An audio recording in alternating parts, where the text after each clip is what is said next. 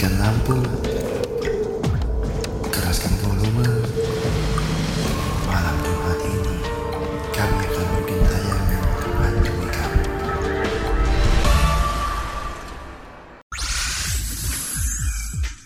Radio Mercu Buana Station for Creative Studio.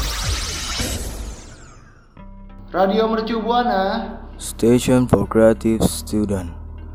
Halo rekan Buana, balik lagi sama gua Agun dan Satrio yang akan siaran Mystery Zone untuk menemani malam Jumat kalian.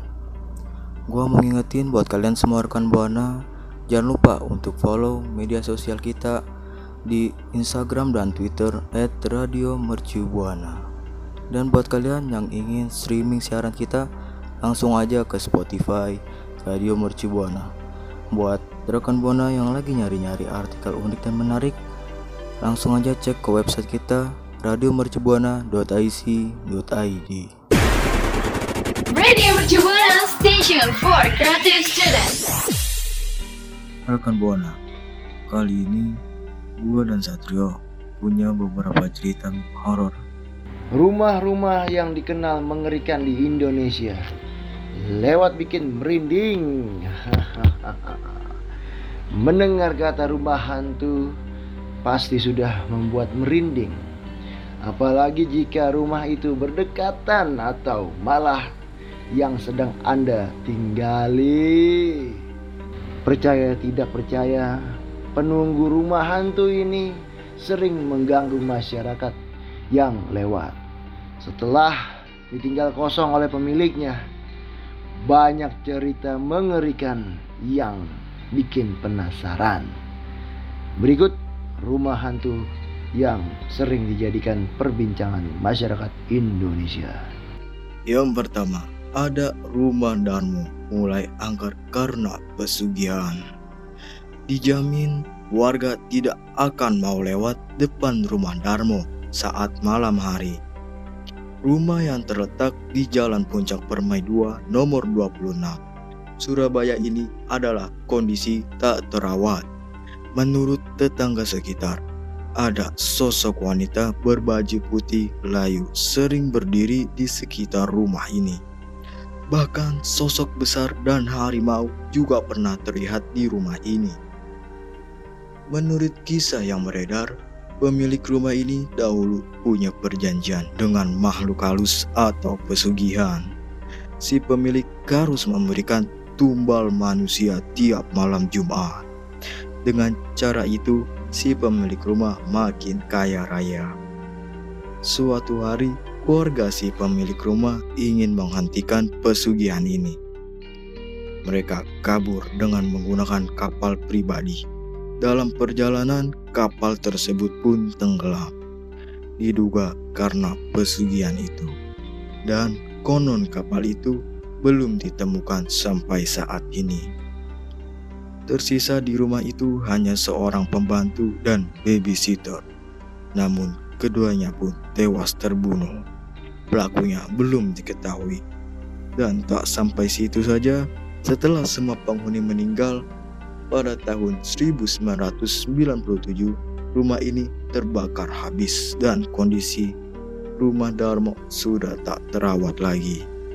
Ya, itu dia dari rumah Darmo. Sekarang kita membahas rumah gurita. Pernah dipakai untuk pemujaan setan. Rumah gurita karena terlihat seekor gurita hinggap di atap rumah. Tapi bukan itu asal usul rumah gurita, melainkan kisah pemujaan setan. Ini karena rumah yang terletak di Bandung, Jawa Barat itu tak terlepas dari nomor yang tertera di rumah tersebut, yaitu tiga angka 6, 666 dalam pola yang berbeda. Rumah ini terletak di Bandung. Menurut beberapa artikel, angka itu merupakan simbol satanisme. Tapi belum ada bukti tentang nomor rumah ini. Warga sekitar hanya menganggap itu rumah biasa. Tidak kalah serem dari rumah-rumah tadi, ada rumah yang bernama Rumah Kentang. Rumah yang berada di Jalan Darsau, Dharma Wangsa, Jakarta Selatan ini konon menyimpan kisah seram. Warga yang melintas di depan rumah ini akan mencium aroma rebusan kentang. Cerita ini berawal saat pembantu rumah tangga sedang memasak untuk pesta besar. Dia juga menjaga seorang anak kecil yang sangat nakal. Suatu hari, pembantu rumah tangga ini kesal karena ulah anak ini. Saking kesalnya, ia tega membunuh anak itu dengan menjatuhkannya ke dalam kuali besar berisi rebusan kentang. Setelah itu, ia memotongnya dan dihidangkan pada pesta itu. Orang tua sekaligus pemilik rumah itu tak sadar memakan anaknya sendiri. Dan sejak saat itu, rumah ini sering tercium aroma kentang rebus saat malam hari. Nih rumah ini nih Gun ya. Ini kena nih. Ini rumahnya kena nih Gun.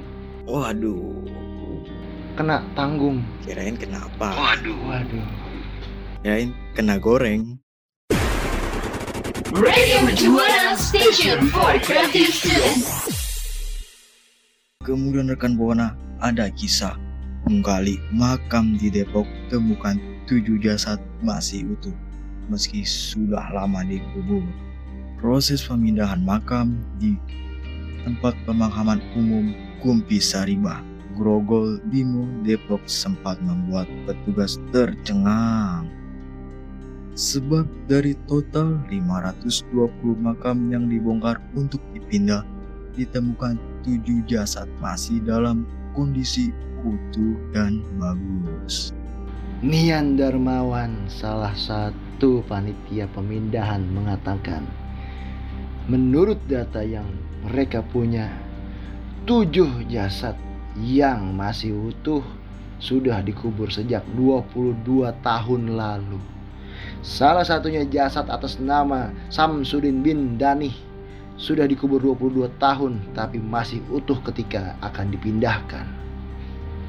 Dia mengaku tidak begitu hafal identitas tujuh jasad yang masih utuh itu.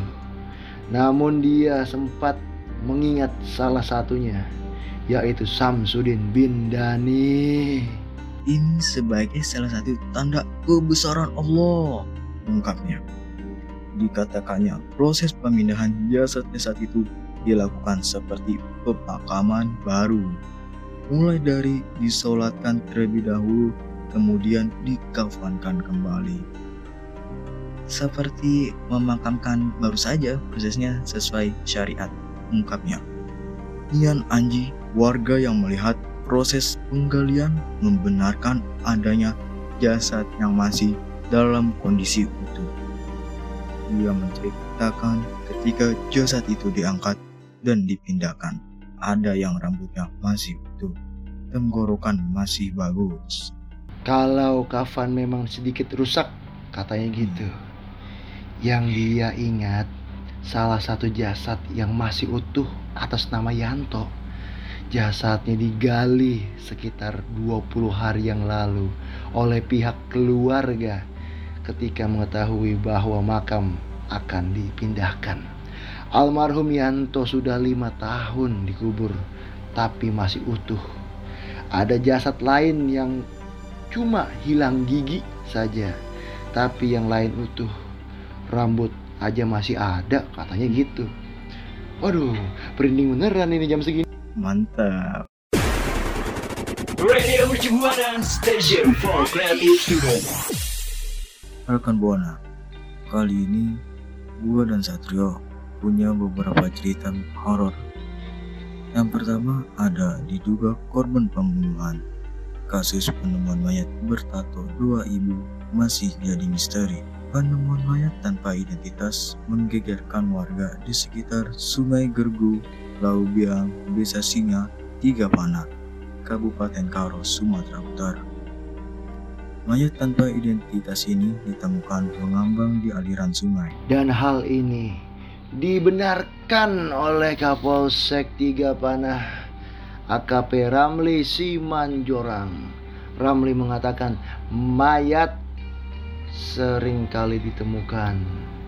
Pertama kali ditemukan warga yang sedang memancing ikan.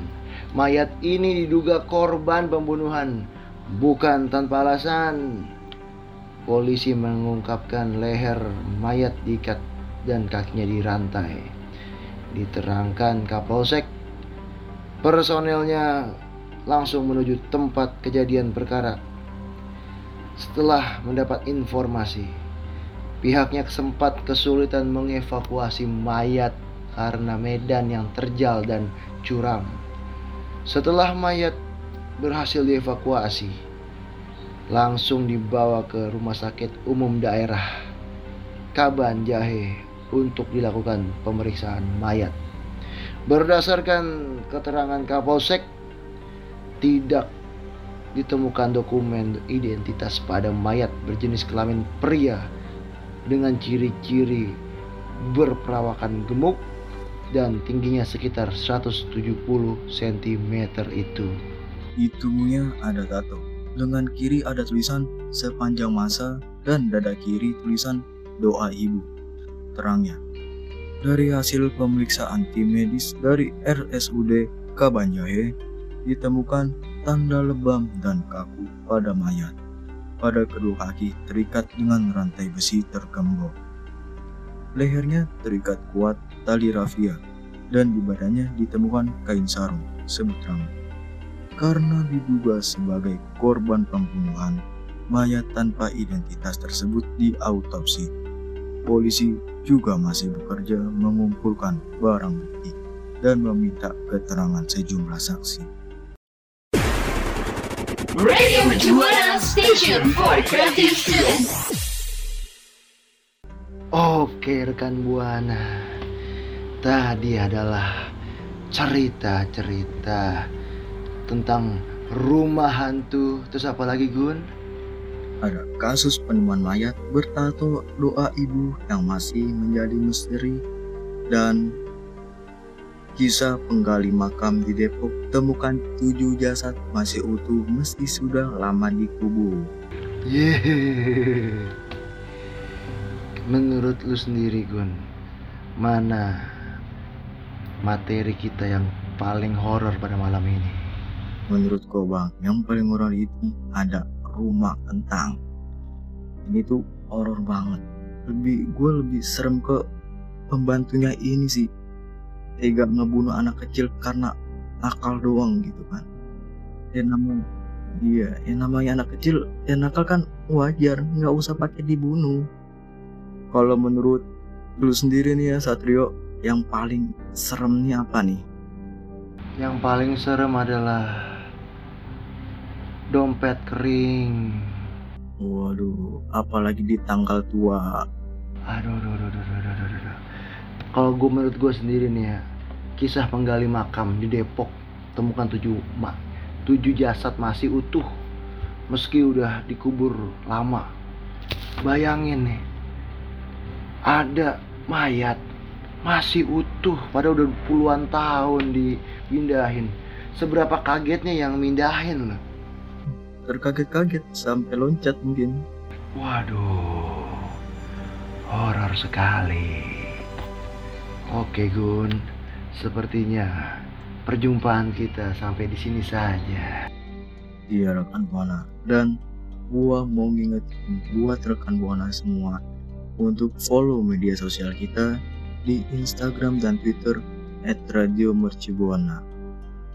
Kalau ada rekan buana yang lagi nyari-nyari artikel unik dan menarik, langsung cek aja ke website kita radiomercubuana.ic.id.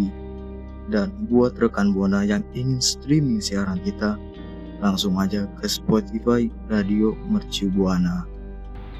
Oke, gua Satrio undur suara. Gua Agun undur suara.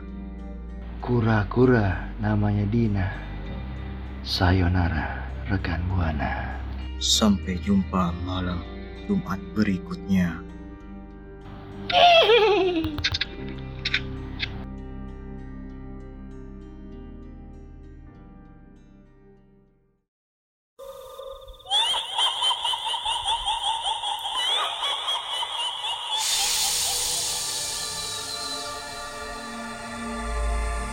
Kami tidak pergi rekan buana.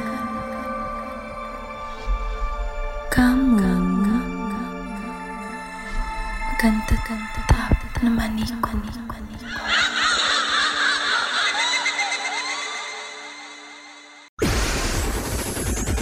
Radio Mercu Buana. Radio Mercu Buana Station Station for Creative Student